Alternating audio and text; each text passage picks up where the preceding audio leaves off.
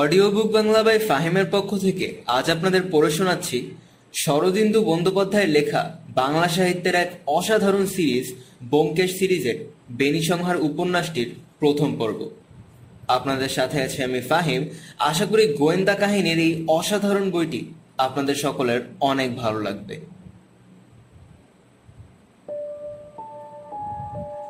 সকালবেলা ব্যোমকেশ তার কেয়াতলার বাড়িতে চায়ের পেয়ালা এবং খবরের কাগজ নিয়ে বসেছিল। শীতের সকাল, বেলা আন্দাজ আটটা। অজিত ইতিমধ্যে তাড়াতাড়ি চা খেয়ে বেরিয়ে গেছে। একজন প্রখ্যাত লেখকের বাড়িতে গিয়ে দেখা করতে হবে। লেখক মহাশয় একটি নতুন বই দেবেন বলে প্রতিশ্রুতি দিয়েছেন। কিন্তু প্রখ্যাত লেখকদের অনেক উমেদার। বইটা আগে ভাগে হস্তগত করা দরকার। খবরের কাগজে বিজ্ঞাপনের পাতাগুলি শেষ করে ব্যোমকেশ চায়ের পেয়ালা তুলে নিল। পেয়ালার অবশিষ্ট চা ঠান্ডা হয়ে গেছে। সে এক চুমুকে পেয়ালা নিঃশেষ করে আবার কাগজ তুলে নিল। এবার খবর পড়তে হবে। আজকাল খবরের কাগজ পড়লেই বোঝা যায় পৃথিবীর অবস্থা প্রকৃতিস্থির নয়। ভূমিকম্প, জলোচ্ছ্বাস, অতিবৃষ্টি, অনাবৃষ্টি তো আছেই, তাছাড়া মানুষগুলো যেন খেপে গেছে। প্রথম পৃষ্ঠাতেই দেখা গেল এক ভয়াবহ হত্যাকাণ্ডের বিবরণ। পরশু রাত্রে খুন হয়েছে।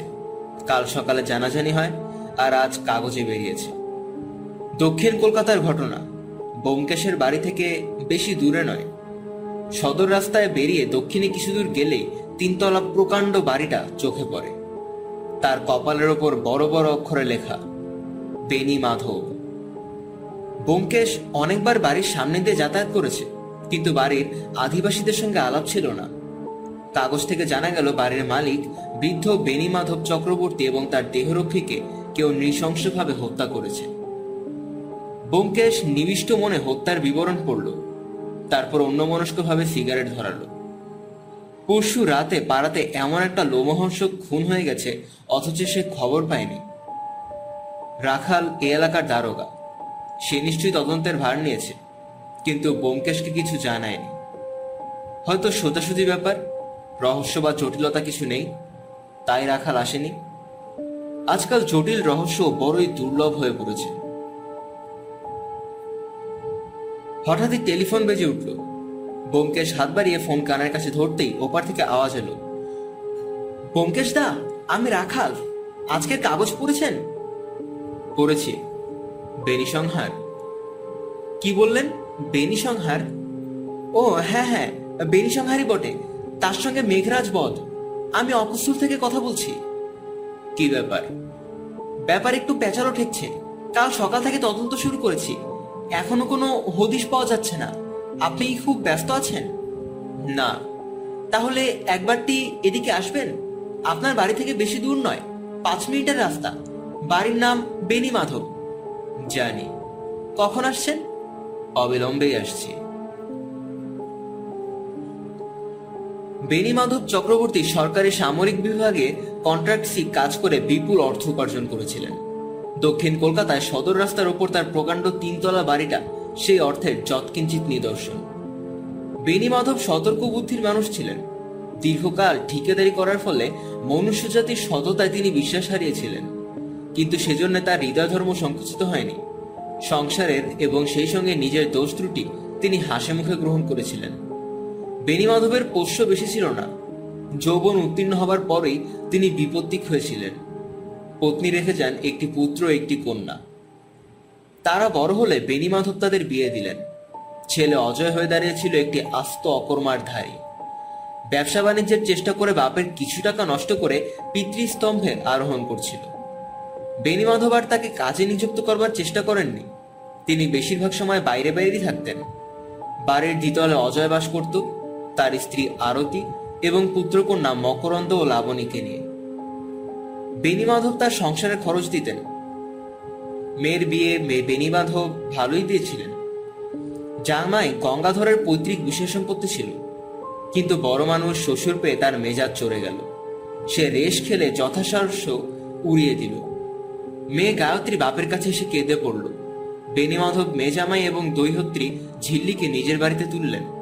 ছেলেকে যেমন মাসহারা দিচ্ছেন, মেয়ের জন্য তেমনি মাসহারা বরাদ্দ হলো। বেনিমাধবের বাড়িটা তিনতলা, আগেই বলেছি। তেতলায় মাত্র তিনটি ঘর, বাকি জায়গায় বিস্তীর্ণ ছাদ। এই তেতলাটা বেণীমাধব নিজের জন্য রেখেছিলেন। তিনি না থাকলে তেতলা তালাবদ্ধ থাকত। দোতলায় আটটি ঘর, সামনে টানা বারান্দা। এই তলায় বেণীমাধব তার ছেলে অজয় ও মেয়ে গায়ত্রীকে পাশাপাশি থাকবার ব্যবস্থা করে দিয়েছিলেন। তাদের হারি হেসেল অবশ্য আলাদা। দুই সংসারে মনের মিল ছিল না, কিন্তু প্রকাশ্যে ঝগড়া করবার সাহসও কারোর ছিল না। ছেলে মেয়ের প্রতি বেণী মাধবের স্নেহ ছিল, কিন্তু তিনি রাশভারী লোক ছিলেন, কড়া হাতে হতে জানতেন। নিচের তলায় প্রকাণ্ড একটা হল ঘর বিলিতি আসবাব দিয়ে ড্রয়িং রুমের মতো সাজানো, মাঝখানে নিচু গোল টেবিল। তাকে ঘিরে দুটো সোফা এবং গোটা কয়েক গদি মোড়া ভারী চেয়ার। তাছাড়া আরও কয়েকটি কেঠো চেয়ার দেয়ালগুলো গায়ে সারি দিয়ে রাখা। কিন্তু ঘরটি বড় একটি ব্যবহার হয় না। কদাচিৎ কেউ দেখা করতে হলে অতিথিকে বসানো হয়। বাকি যে পাঁচখানা ঘর আগন্তুক অভাগ্যতাদের জন্য নির্দিষ্ট থাকলেও অধিকাংশ সময় তা তালাবন্ধ থাকত। কিন্তু বেশি দিন তালাবদ্ধ রইল না। বেনি মাধবের দুই মামাতো ছোট বোন ছিল। বহুদিন মারা গেছে। তাদের দুই ছেলে সনদ গাঙ্গুলি ও নিখিল হালদার পরস্পর মাস্তুত হয় কলকাতায় চাকরি করত। তাদের ভালো বাসা ছিল না, তাই বেনি মাধব তাদের নিজের বাড়িতে এনে রাখলেন। নিচের দুটি ঘর নিয়ে তারা রইল। দেখা যাচ্ছে বেনি মাধবের ছেলে মেয়ে, নাতি নাতনি এবং দুই ভাগ্নে মিলে সাতজন পোষ্য। বাড়িতে চাকর নেই, দুটো দাসী দিনের বেলা কাজ করে দিয়ে সন্ধ্যের সময় চলে যায়। নিতান্তই বৈচিত্র্যহীন পরিবেশ। সারা ভগ্নিপতির বয়স প্রায় সমান তেতাল্লিশ চুয়াল্লিশ কিন্তু তাদের মধ্যে মানসিক ঘনিষ্ঠতা নেই। দুজনের আকৃতি প্রকৃতি দুরকম। অজয় সুশ্রী ও শৌখিন গোছের মানুষ। গিলে করা ধুতি, পাঞ্জাবি ও পলিশ করা পাম্প শু ছাড়া সে বাড়ির বার হয় না। রোজ সকালে গড়িয়াহাটে বাজার করতে যাওয়াতে তার ঘোর আপত্তি। অধিকাংশ দিন তার স্ত্রী আরতি বাজারে যায়। অজয় সন্ধ্যার পর ক্লাবে যায়। শখের থিয়েটারের প্রতি তার গাঢ় অনুরাগ। অভিনয় ভালোই লাগে। ক্লাবটা শখের থিয়েটারেরই ক্লাব প্রতি বছর তারা চার পাঁচখানা নাটক অভিনয় করে। গঙ্গাধরের চেহারাটা কাপলিক ধরনের। মুখে এবং দেহে মাংস কম, হাড় বেশি। চোখের দৃষ্টি ঘর। নিজের বিষয় সম্পত্তি উড়িয়ে দিয়ে শ্বশুরের সন্ধে আরোহণ করার পর সে অত্যন্ত গম্ভীর এবং মিতভাষী হয়ে উঠেছে। সারাদিন বাড়ি থেকে বেরোয় না। সন্ধ্যার পর লাঠি হাতে নিয়ে বেরোতে বেরোয়। ঘণ্টা দেড়েক পরে যখন ফিরে আসে, তখন তার মুখ থেকে ভুর ভুর করে মদের গন্ধ বের হয়। ননদ ভাজের মধ্যে প্রকাশত্ব সম্ভব ছিল। যাওয়া আসা, গল্পগুজবও চলত। কিন্তু সুবিধে পেলে কেউ কাউকে চিমটি কাটতে ছাড়তো না। গায়ত্রী হয়তো পাশের ফ্ল্যাটে গিয়ে বলল, বৌদি, আজ কি রান্না বান্না করলে?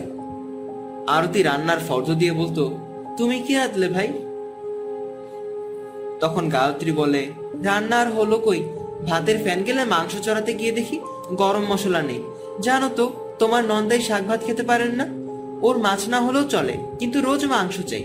তাই খোঁজ নিতে এলুম তোমার ভাড়ারে গরম মশলা আছে কিনা? নইলে আবার ঝিকে বাজারে পাঠাতে হবে। আছে বই কি? এই যে দিচ্ছি। নন্দাই মাংস ভালোবাসেন, তাতে দোষ নেই। কিন্তু ভাই, ও জিনিসটা না খেলেই পারেন। কোন জিনিস? তোমার দাদা বলছিলেন, সেদিন সন্ধ্যের পর নন্দের মুখোমুখি দেখা হয়েছিল। তা নন্দের মুখ থেকে ভক ভক করে মদের গন্ধ বেরুলো। নন্দাইয়ের বোধ হয় পুরনো অভ্যেস ছাড়তে পারেন না। কিন্তু কথাটা যদি বারবার কানে ওঠে, বাবার কানে যদি কথা ওঠে, তাহলে তোমরাই তুলবে বৌদি। কিন্তু সেটা কি ভালো হবে? তোমার মেয়ের জন্য নাচের মাস্টার রেখেছো, তাতে দোষ নেই। কিন্তু লাবণী রাত দুপুর পর্যন্ত মাস্টারের সঙ্গে সিনেমা দেখে বাড়ি ফেরে, সেটা কি ভালো? লাবণী কচি খুকি নয়। যদি একটা কেলেঙ্কারি করে বসে, তাতে কি বাবা খুশি হবেন? গায়ত্রী আঁচল ঘুরিয়ে চলে গেল। শেয়ানে শেয়ানে কোলাকুলি। আচ্ছা লাবণী মেয়েটি না, দেখতে ভালো।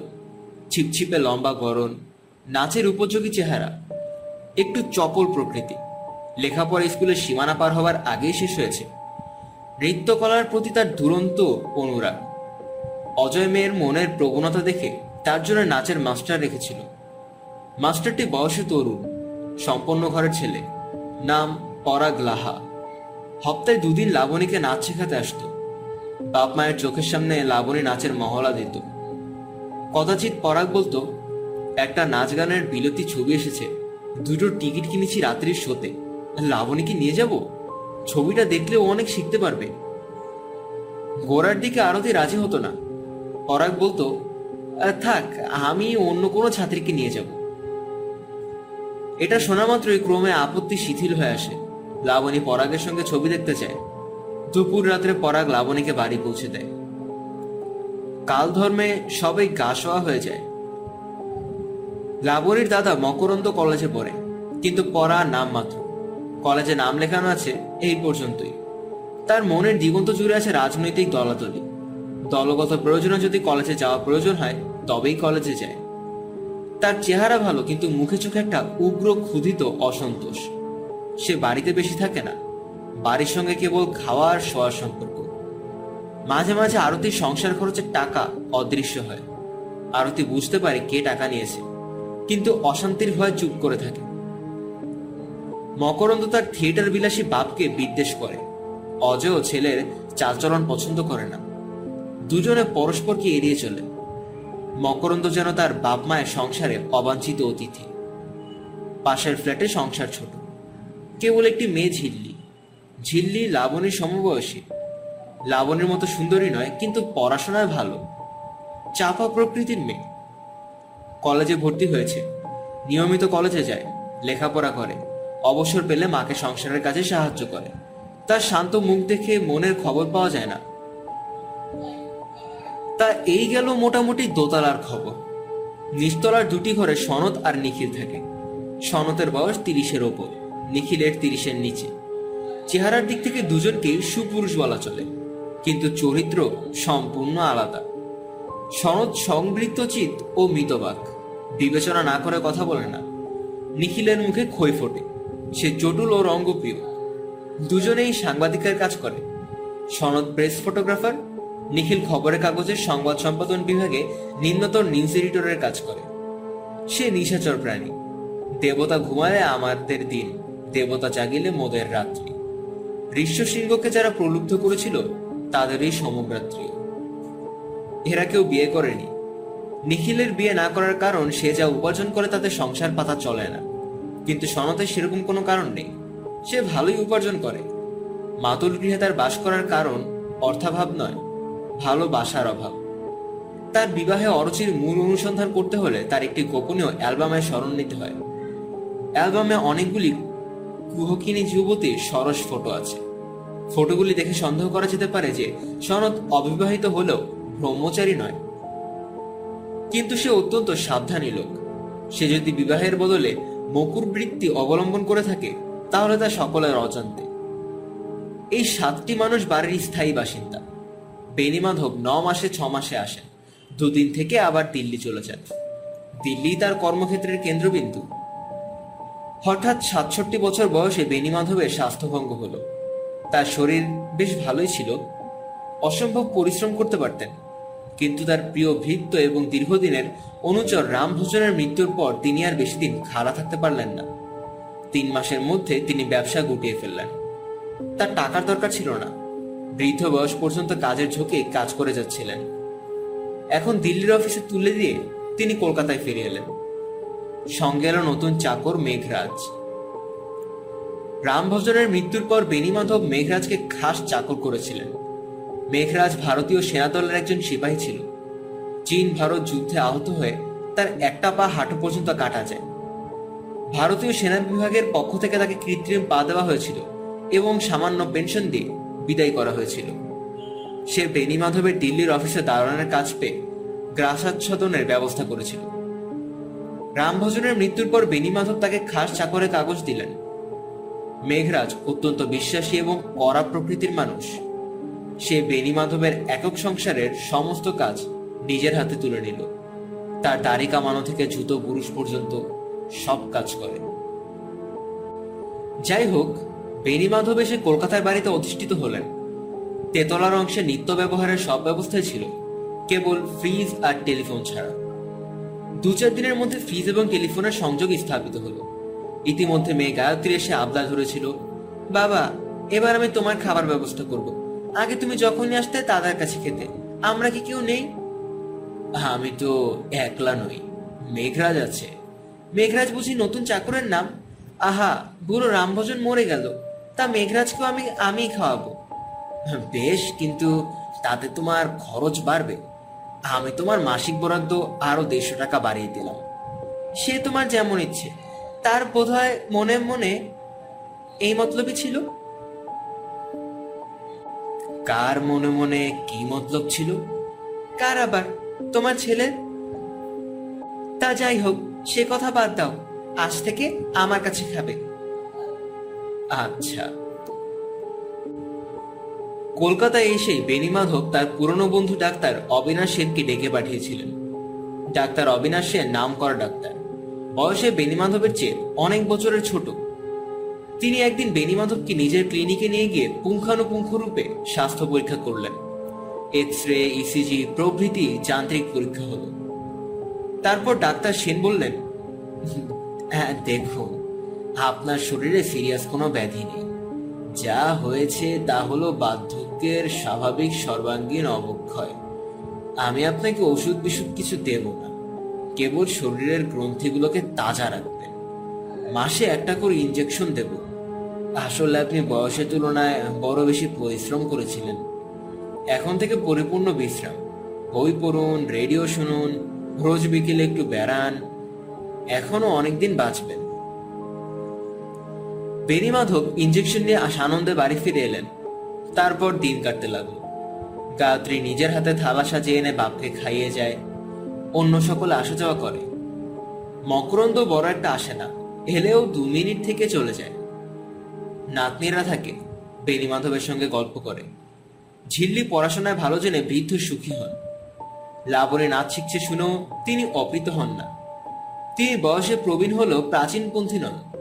সব মেয়ে যখন নাচছে, তখন তার নাতনি নাচবে না কেন?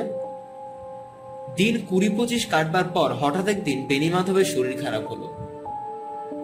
উদরাময় পেটের যন্ত্রণা। ডাক্তার সেন এলেন, পরীক্ষা করে বললেন খাওয়ার অত্যাচার হয়েছে।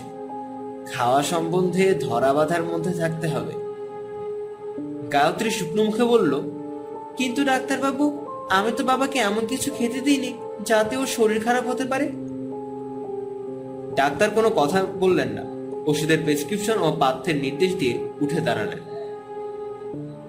তাহলে আজ আমি চলি। আর কিছু হলে টেলিফোন করে খবর দেবেন।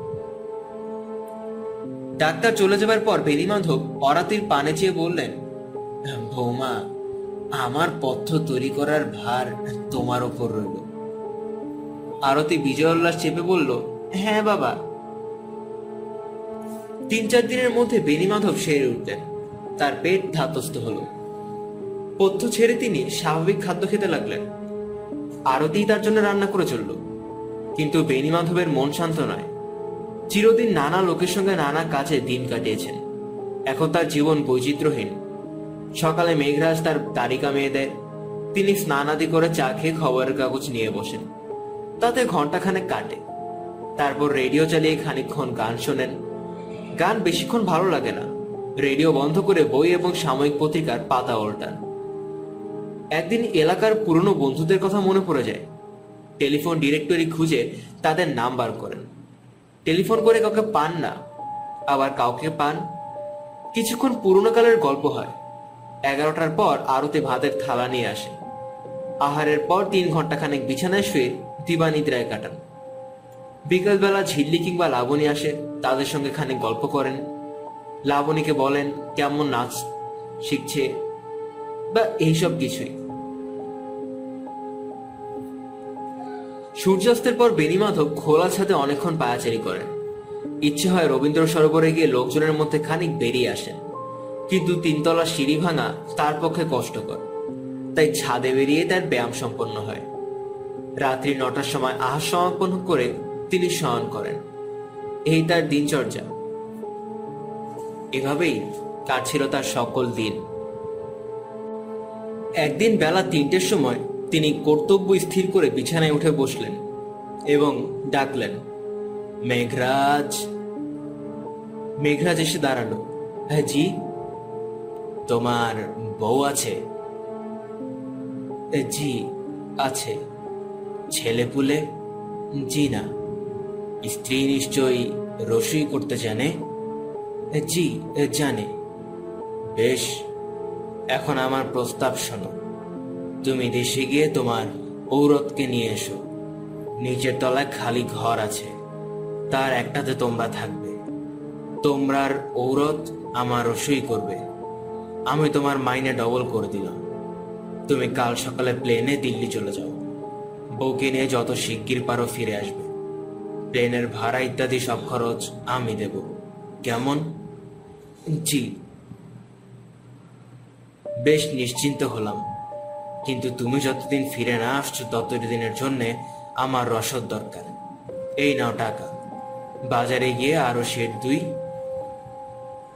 দই, কড়া পাকের সন্দেশ, গোটা দুই বড় পাউরুটি, মাখন মার্মালেড টিনের দুধ, আঙুর, আপেল, এসব কিনে নিয়ে এসো। ফ্রিজে থাকবে। তুমি বাজারে যাও, আমি ইতিমধ্যে টেলিফোনে তোমার এয়ার টিকিটের ব্যবস্থা করছি। পরদিন মেঘরাজ চলে গেল। বেনিমাধব একাই রইলেন। দই এবং অন্যান্য সাত্বিক আহারের ফলে দু তিন দিনের মধ্যেই তার পেট সুস্থ হলো। তিনি অবসর বিনোদনের জন্য ডাক্তার সেন ও অন্যান্য বন্ধুদের সঙ্গে টেলিফোনে গল্প করেন। ঘরের মধ্যে কারোর যাওয়া আসা নেই। দরজা সর্বদা বন্ধ থাকে। চতুর্থ দিন মেঘরাজ ফিরে এলো। সঙ্গে বউ। বউয়ের পরনে রঙিন শাড়ি, মুখে ঘোমটা। মেঘরাজ বেনিমাধবের ঘরে গিয়ে বউয়ের মুখ থেকে ঘোমটা সরিয়ে দিল। বেনিমাধব দেখলেন একটি মিষ্টি হাসি খুশি মুখ। রং ময়লা, কাজল পরা চোখে যৌবনের মাদকতা। মেঘরাজের অনুপাতে বয়স অনেক কম, কুড়ি বাইশের বেশি নয়। বউ দুহাত দিয়ে বেনিমাধবের পা ছুঁয়ে নিজের মাথায় ঠেকালো। বেনিমাধব প্রসন্ন হয়ে বললেন, বেশ বেশ, তা কি নাম তোমার? মেদিনী। অতপর মেরি মাধবের স্বাধীন সংসার যাত্রা আরম্ভ হয়ে গেল। নিচের তলায় কোণের একটা ঘরে মেঘরাজ ও মেদিনীর বাসস্থান নির্দিষ্ট হলো। তেতালয় একটা ঘর রান্নাঘরে পরিণত হয়েছে। বাসন কোষণ এসেছে। সকালবেলা মেদিনী নিচের ঘর থেকে ওপরে উঠে এসে বেনি মাধবের চা টোস্ট তৈরি করে দেয়। ইতিমধ্যে মেঘরাজ কার গড়িয়াহাট থেকে বাজার করে আনে। রান্না আরম্ভ হয়। তিনজনের রান্না। খাওয়া দাওয়া শেষ হলে মেদিনী নিচে নিজের ঘরে চলে যায়। মেঘরাজ ওপরে পাহারায় থাকে। বিকেলবেলা থেকে আবার চা ও রান্নার পর্ব আরম্ভ হয়। রাত্রি আটটার সময় সকালের নৈশাহার শেষ হলে মেদিনী রাত্রির মতো নিচে চলে যায়। বেনিমাধব তুষ্ট মনে শয্যা আশ্রয় করেন। মেঘরাজ দরজা ভিজিয়ে দিয়ে দরজার সামনে নিজের বিছানা পাতে। এই হলো তাদের দিনচর্চা মেদিনীর দুপুরবেলা কোনো কাজ নেই। সেই অবসরে সে বাড়ির অন্য সকলের সঙ্গে পরিচিত হয়েছে। সকলেই তার প্রতি আকৃষ্ট, বিশেষত পুরুষেরা। তার আচরণে শালীনতা আছে, সংকোচ নেই। তার কথায় সরসতা আছে, প্রগলভতা নেই। সকলেই তার কাছে স্বচ্ছন্দতা অনুভব করে। সে আসার পর থেকে বাড়িতে যেন নতুন সজীবতা দেখা দিয়েছে। গায়ত্রী এবং আরতির মন আগে থাকতো মেদিনীর প্রতি বিমুখ ছিল, কিন্তু ক্রমশ তাদের বিমুখতা অনেকটা দূর হয়েছে। কেবল মকরন্দ মেদিনী সম্বন্ধে সম্পূর্ণ অচেতন। মেদিনীর যখন অবসর মকরন্দ তখন বাড়িতে থাকে না। বাড়িতে আসতে আসতে সহজ ভাব ফিরে এলো। বেনিমাধব এখন নিজেকে অনেকটা নিরাপদ বোধ করছে। তবু তার মনের উপর যে ধাক্কা লেগেছে, তার জের এখনও কাটেনি।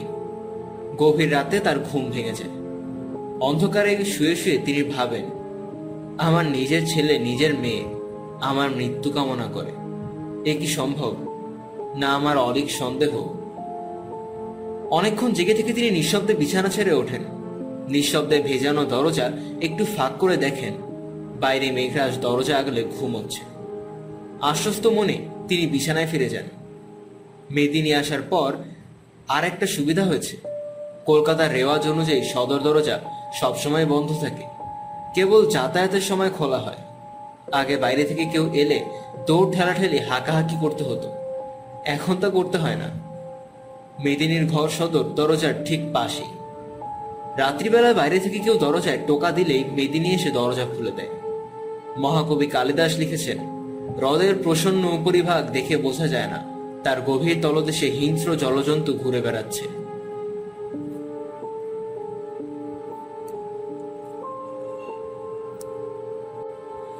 একদিন সন্ধ্যার পর বেনিমাধব মাধব মেঘরাজকে ডেকে বললেন, দোতলা থেকে সকলকে ডেকে নিয়ে এসো। দোতলায় মকরন্দ ছাড়া আর সকলে ছিল। সমন পেয়ে ছুটে এলো। ঝিল্লিয়ার লাবণীও এলো। বেনিমাধব খাটের ধারে বসেছিলেন। দুই নাতনিকে ডেকে নিজের দুপাশে বসালেন। তারপর ছেলে, বউ, মেয়ে জামাইয়ের পানে চেয়ে গম্ভীর গলায় বললেন, আমি উইল করতে দিয়েছি। উইলের ব্যবস্থা আগে থাকতে তোমাদের জানিয়ে দিতে চাই। আমার মৃত্যুর পর আমার নগদ সম্পত্তি তোমরা হাতে পাবে না। অ্যানুইটির ব্যবস্থা করেছি। তোমরা এখন যেমন মাস হারা পাচ্ছ তেমনই পাবে। কোনো অবস্থাতেই যাতে তোমাদের অর্থ কষ্ট না হয়, সেদিকে দৃষ্টি রেখে মাস হারার টাকার অঙ্ক ধার্য করেছি। বাড়িটা যতদিন তোমরা বেঁচে থাকবে, ততদিন সমান ভাগ করে ভোগ করবে। বিক্রি করতে পারবে না। ঝিল্লি আর লাবণের জন্য আমি আগে থেকেই মেয়াদি বিমা করে রেখেছি। একুশ বছর বয়স পূর্ণ হলে ওরা প্রত্যেকে পঞ্চাশ হাজার টাকা পাবে। তাছাড়া আমি ঠিক করেছি, ওদের বিয়ে দিয়ে যাব। তোমাদের মেয়ের বিয়ের ভাবনা ভাবতে হবে না। লাবণীর জন্য একটি ভালো পাত্র আছে। ছেলেটি মিলিটারিতে লেফটেন্যান্ট। ঝিল্লির জন্য মনের মতো পাত্র এখনও পাইনি। পেলেই একসঙ্গে দুজনের বিয়ে দেব। তার মুখে একটু প্রসন্নতার ভাব। মকরন্দকে আলাদা করে পঞ্চাশ হাজার টাকা দিয়ে যাব ভেবেছিলাম, কিন্তু সে বড় অসভ্য বেয়াদব হয়ে দাঁড়িয়েছে। আমার সাথে বেয়াদবি করেছে। তাকে কিছু দেব না।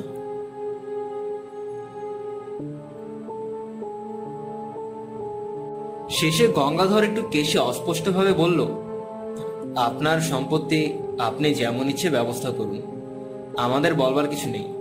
তবে টাকার দর আজ একরকম, কাল একরকম। গায়ত্রী স্বামীর কথায় বাধা দিয়ে ভারী গলায় বলল, বাবা, তুমি যা দেবে তাই মাথা পেতে নেব। উইল কি সই হয়ে গেছে? উকিলকে উইল তৈরি করতে দিয়েছি। কাল পরশু সই দস্তখত হবে। হ্যাঁ একটা শর্তের কথা তোমাদের বলা হয়নি।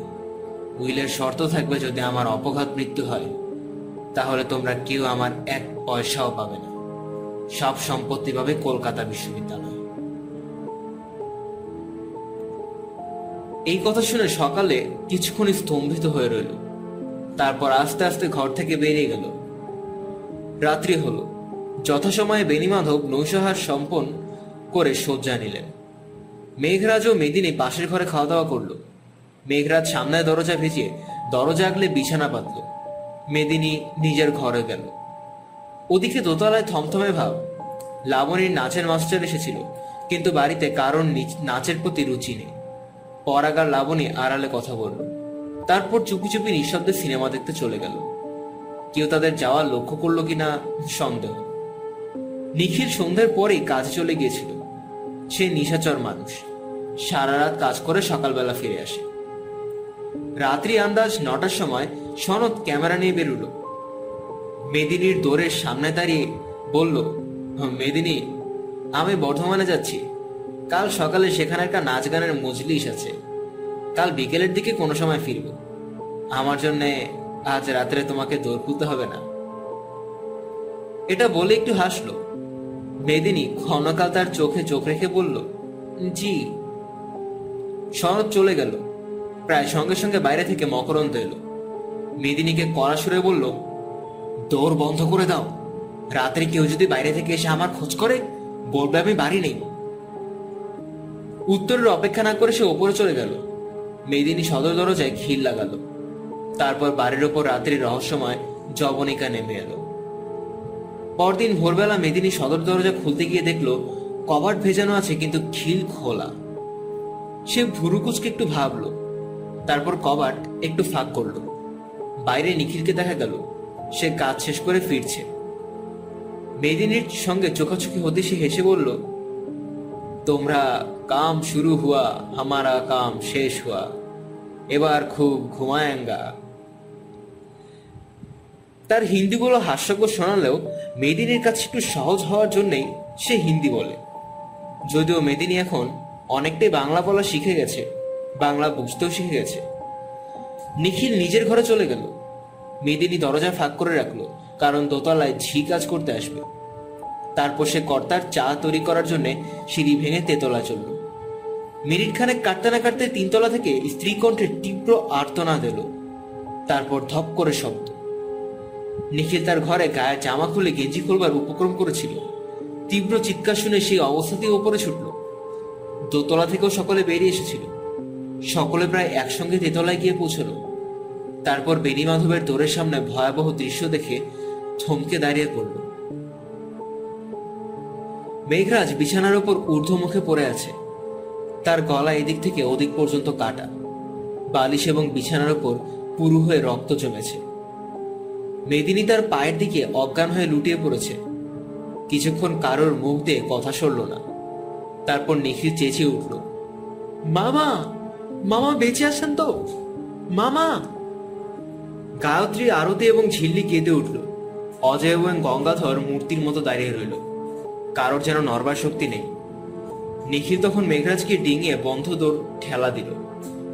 দৌড় খুলে গেল। খোলা দৌড় দিয়ে দেখা গেল বেনি মাধব খাটের উপর শুয়ে আছেন। তার গলায় নিচে গাঢ় রক্তের চাপ জমা হয়ে আছে। মেঘরাজকে যেভাবে যে অস্ত্র দিয়ে গলা কাটা হয়েছে বেনি মাধবকে ঠিক সেইভাবেই সেই অস্ত্র দিয়ে হত্যা করা হয়েছে। কান্নার একটা কলরল উঠল নিখিল ক্ষণিকের জন্য জড়বৎ দাঁড়িয়ে থেকে ঘরের মধ্যে ছুটে গিয়ে টেলিফোন তুলে নিল। প্রথমে নিজের সংবাদপত্রের অফিসে ফোন করল। তারপর থানায়। বোমকেশ ঘটনাস্থলে পৌঁছে দেখল সদর দরজায় পুলিশ পাহারা। কনস্টেবল বোমকেশকে দেখে সেলুট করল। বলল ইন্সপেক্টর সাহেব নিচের তলায় বসবার ঘরে আছেন। প্রশস্ত ড্রয়িং রুমে ইন্সপেক্টর রাখাল সরকার এবং দুজন সাব সাব ইন্সপেক্টর উপস্থিত ছিলেন। মধ্য টেবিল ঘিরে একটা ফাইল নিয়ে আলোচনা হচ্ছিল। বোমকেশ প্রবেশ করতে রাখালবাবু তার কাছে এসে দাঁড়ালেন। করুণ হেসে বললেন, জড়িয়ে পড়েছি বোমকেশ দা। বেনি সংহার নামটা আপনি ঠিকই দিয়েছেন। বেনি সংহার শব্দের আসল মানে শুনেছি, খোপা বাঁধা। মেয়েরা প্রথমে চুলের বিনুনি করে তারপর বিনুনি জড়িয়ে খোপা বাঁধে। এই ব্যাপারটা অনেকটা সেই রকম এমন জটিল কুটিল তার বাঁধুনি যে বেনি সংহার উন্মোচন করা দুষ্কর হয়ে দাঁড়িয়েছে। খুনের মোটিভ পরিষ্কার বোঝা যাচ্ছে। সন্দেহভাজন লোকের সংখ্যা পাঁচজনের মধ্যে সীমাবদ্ধ। তবু ঠিক কোন লোকটি কাজ করেছে তা ধরা যাচ্ছে না। এসো, বসা যাক। দুজনে দুটো চেয়ারে ঘেঁষাঘেঁষি হয়ে বসলেন। এবার বলো রাখালবাবু কাল থেকে যেসব তথ্য সংগ্রহ করেছিলেন তা বোমকেশকে শোনালেন। প্রশ্ন উত্তরের ভিতর দিয়ে কয়েকটি তথ্য প্রকাশ পেল। বোমকেশ বলল, মোটিভ কি? বুড়োর অগাধ টাকা, ছেলে এবং মেয়েকে মাসারা দিত, কিন্তু তাতে তাদের মন উঠত না। ডাক্তার অবিনাশ সেন সন্দেহ করেন, মেয়ে এবং পুত্রবধূ বিষাক্ত খাবার খাইয়ে বুড়োকে মারবার চেষ্টা করেছিল। তা যদি হয়, তাহলে ছেলে এবং জামাইয়ের মধ্যে স্বর আছে, যা দিনকাল পড়েছে, কিছুই অসম্ভব নয়। মেঘরাজকে মারবার উদ্দেশ্য কি? মেঘরাজ রাত্রে বেনিমাধবের দোরের সামনে বিছানা পেতে শুতো। দোর ভেজানো থাকতো, যাতে বেনিমাধব ডাকলেই সে ঘরে ঢুকতে পারে। সুতরাং তাকে বধ না করে ঘরে ঢোকা যায় না। তাকে ডিঙিয়ে ঘরে ঢুকতে গেলে সে জেগে উঠবে। তাই তাকে আগে মারা দরকার হয়েছিল। মরণাস্ত্রটা পাওয়া যায়নি? না, তবে ময়নাতদন্ত থেকে জানা গেছে যে অস্ত্রটা খুব ধারালো ছিল। একই অস্ত্র দিয়ে দুজনকে মেরেছে। অস্ত্রের একটানে গলা দুফাক হয়ে গেছে। হত্যার সময়টা জানা গেছে। স্থূলভাবে রাতে বারোটা থেকে তিনটের মধ্যে। সন্দেহভাজন পাঁচজন কারা? অজয় ও তার স্ত্রী, আরতি। গায়ত্রী ও তার স্বামী গঙ্গাধর এবং অজয় ছিল মকরন্দ। মকরন্দকে মেঘরাজ একদিন বেনিমাধবের হুকুমে চর মেরেছিল। ঝিল্লিকে বাদ দেওয়া যায়, সে ছেলে মানুষ। তার কোনো মোটিভ নেই। মকরন্দ ছেলেটা কি করে? পলিটিক্সের হুজুগ করে। কলেজে নাম লেখানো আছে এই পর্যন্ত। সে রাত্রে আন্দাজ নটার সময় বাড়িতে এসেছিল। তারপর রাতে কখন বেরিয়ে গেছে, কেউ জানে না। সে যে পালিয়েছে আর ফিরে আসেনি। তার নাম হুলিয়া জারি করেছি। বাড়িতে এখন কে কে আছে? অজয়, আরতি, গঙ্গাধর, গায়ত্রী, ঝিল্লি, নিখিল আর শরৎ গাঙ্গুলি। আর মেঘরাজের বিধবা মেদিনী। অজয়ের মেয়ে লাবণী সে রাত্রে তার নাচের মাস্টারের সঙ্গে সিনেমা দেখতে গিয়েছিল, আর ফিরে আসেনি। নিখিল আর সনদ রাত্রে কাজে বেরিয়েছিল, তারা পরদিন ফিরে এসেছে। যারা বাড়িতে আছে তাদের বাইরে যাওয়া বন্ধ করে দিয়েছি। সকলের আঙুলের ছাপ নিয়েছ? খানা তল্লাশ করে কিছু পেলে, সন্দেহজনক কিছু পাইনি। বেশ, এবার জবাব নন্দীর নীতিটা দেখি। এই যে, রাখালবাবু টেবিল থেকে ফাইল তুলে নিয়ে বোমকেশকে দিলেন। এই সময় সদর দরজায় কনস্টেবল এসে জানালো যে সলিসিটার সুধাংশু বাগচি নামে এক ভদ্রলোক দেখা করতে চান। রাখালবাবু বললেন, নিয়ে এসো। সুধাংশুবাবু ঘরে প্রবেশ করলেন। হাতে পাঠ করা খবরের কাগজ। রাখালবাবুর পানে চেয়ে বললেন, আমি বেনি মাধব বাবুর সলিসিটার আজ খবরের কাগজ খুলেই দেখলাম। বসুন।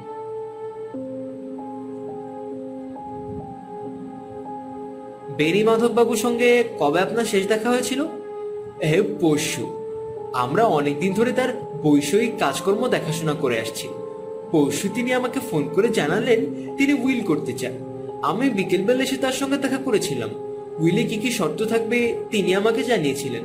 আমি উইল তৈরি করে আজ থেকে দলিল দেখে দহিস দস্তখত করে নেব বলে সব ঠিক করে রেখেছিলাম। তারপর আজ সকাল কাগজ খুলে এই সংবাদ পেলাম। উইলে কি কি শর্ত আছে? আমাদের বলতে বাধা আছে কি?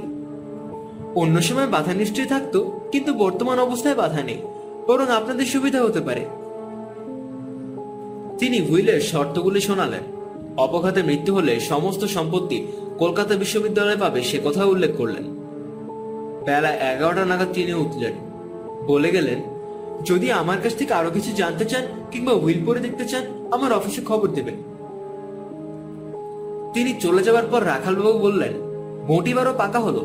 বুড়োকে আর দুদিন বাঁচতে দিলেই এত বড় সম্পত্তিটা বেহাত হয়ে যেত। হ্যাঁ আমি এবার উঠব। কিন্তু আগে বেনি মাধবের ঘরটা দেখে যেতে চাই। হ্যাঁ হ্যাঁ চলুন। দোতলার সিঁড়ির মাথায় একজন কনস্টেবল। তেতলায় বেনি মাধবের দরজায় তালা লাগানো। উপরন্ত একজন কনস্টেবল টুলে বসে পাহারা দিচ্ছে মেঘরাজের রক্তাক্ত বিছানা পরীক্ষার জন্য স্থানান্তরিত হয়েছে। রাখালবাবু পকেট থেকে চাবি বের করে তালা খুললেন। দুজনে ঘরে প্রবেশ করলেন। ঘরের মাঝখানে খাটের ওপর বিছানা নেই। আর সব যেমন ছিল, তেমনই আছে। বোমকেশ দোরের কাছে দাঁড়িয়ে একবার চার থেকে চোখ ফেরালো। তারপর অস্পষ্ট স্বরে বলল, তোমরা অবশ্য সবই দেখেছ। তবু অধিকত্ব ন দোষায়। লোহার সিন্ধুকের চাবি কোথায় ছিল? লোহার সিন্ধুকের গায়ে লাগানো ছিল। সিন্ধুকের মধ্যে তিনখানা একশো টাকার নোট ছিল। পাঁচ টাকার, দশ টাকার নোট বা খুচরো টাকা পয়সা একটাও ছিল না। মনে হয় খনি সিন্ধুক খুলে টাকা পয়সা নিয়েছে, কিন্তু ধরা পড়ার ভয়ে নম্বরে নোট নেয়নি। হ্যাঁ সিন্ধুকে আর কি ছিল? কিছু দলিলপত্র, কিছু রসিদ, ব্যাংকের খাতা ও চেকবুক। দুটো ব্যাংকে টাকা আছে, সেগুলো প্রায় চল্লিশ হাজার। তাছাড়া শেয়ার সার্টিফিকেট ও ফিক্সড ডিপোজিট আছে। আন্দাজ এগারো লাখ টাকার। মালদার লোক ছিলেন। ছেলে আর মেয়েকে সাড়ে সাতশো টাকা হিসেবে মা সারা দিতেন। তার নিজের খরচ ছিল সাতশো টাকা। মেঘরাজকে মাইনে দিতেন আড়াইশো টাকা। চেকবুকের কাউন্টার ফয়েল থেকে এইসব খবর জানা যায়। সিন্ধুকের ভিতরে কি বাইরে বেরি মাধব ছাড়া অন্য কারোর আঙুলের ছাপ আছে? কারোর আঙুলের ছাপ নেই, একেবারে লোপা ছাপা। হুম আততাই লোকটি হুঁশিয়ার। বোমকে সিন্ধুক খুললো না। ফ্রিজের সামনে গিয়ে দাঁড়াল। ফ্রিজে কারোর আঙুলের ছাপ ছিল। ছিল বেনি মাধব, মেঘরাজ এবং মেদিনী। তিনজনের আঙুলের ছাপ ছিল। আর কারোর ছাপ পাওয়া যায়নি। হাতল ধরে বোমকেশ ফ্রিজ খুলল। ভেতরে আলো জ্বলে উঠল। ফ্রিজ চালু আছে। ভিতরে নানান জাতের ফলমূল। সারি সারি ডিম, মাছ, মাংস, দুধের বোতল রয়েছে। বোমকেশ আবার দোর বন্ধ করে দিল। ঘরের পিছন দিকের দেয়ালে একটা লম্বা ধরনের আয়না টাঙানো ছিল। তার নিচে তাকের ওপর চিরুনি বুরুশ চুলের তেল ও দাড়ি কামাবার সরঞ্জাম। দাড়ি কামাবার সরঞ্জামের বিশেষত্ব এই যে খুরটি সেফটি রেজর নয়, সাবেক কালের ভাঁজ করা লম্বা খুর বোমকেশ সন্তর্পণে খাপ শুদ্ধ খুর তুলে নিয়ে বলল খুরটা বের করে দেখেছ নাকি? না। বেনি মাধব নিজের হাতে দাড়ি কামাতেন না। মেঘরাজ রোজ সকালে দাড়ি কামিয়ে দিত। বোমকেশ সাবধানে খুঁটি খাপ থেকে বের করে দু আঙুলে ধরে জানালার কাছে নিয়ে গিয়ে উল্টে পাল্টা দেখতে লাগল। তারপর বিস্মিত স্বরে বলল, আশ্চর্য। দেখো, কোথাও আঙুলের ছাপ নেই। খুর নিয়ে রাখালবাবু পুঙ্খানুপুঙ্খ পরীক্ষা করলেন। তারপর খুর বোমকেশকে ফেরত দিয়ে তার মুখের পানে চাইলেন। দুজনের চোখ বেশ কিছুক্ষণ পরস্পর আবদ্ধ হয়ে রইল। তারপর বোমকেশ খুঁটি খাপের মধ্যে পুরে নিজের পকেটে রাখল। বলল, এটা আমি নিয়ে যাচ্ছি। কি করবেন? দাড়ি কামাবো।